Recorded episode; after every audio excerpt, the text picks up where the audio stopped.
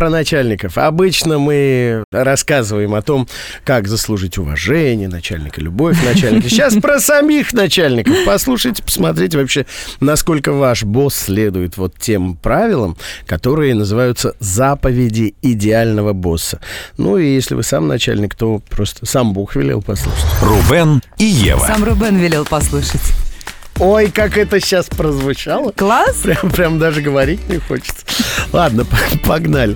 Значит, первая заповедь идеального начальника в офисе не существует демократии. Знаете, бывают такие, вот, заводят такие типа дружеские отношения в коллективе, потом не могут собрать разбегающихся охламонов, Да, да, да, э, да, чтобы да. доделать какую-то работу.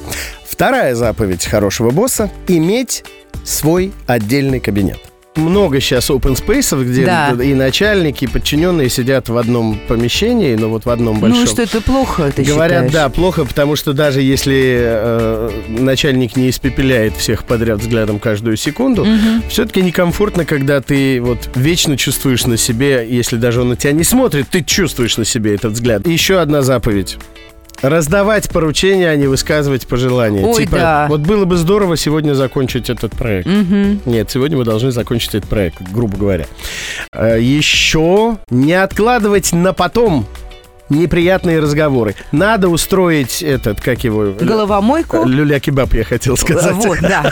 Да, на- устроить надо прямо сейчас. Вот Пока завтра фарш будет... свежий. Да, поздно. Но, естественно, за закрытой дверью. И хотя бы поэтому ну, нужен отдельный кабинет. Ну, конечно, да. Вот эта вот выволочка всех публично, это ужасно. И следующий пункт. э, Так. Если э, кто-то заслуживает поощрения или одобрения, поощряй и одобряй. Не это, не скупердяйничай, зараза.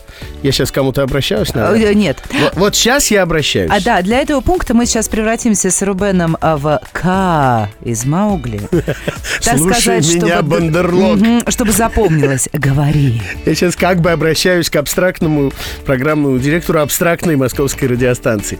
Слушай своих сотрудников. Слушай. Слушай. Слушай. Сейчас почему-то вспомнил фразу из американских фильмов. Все, что вы скажете, может и будет использовано против вас. Слушай.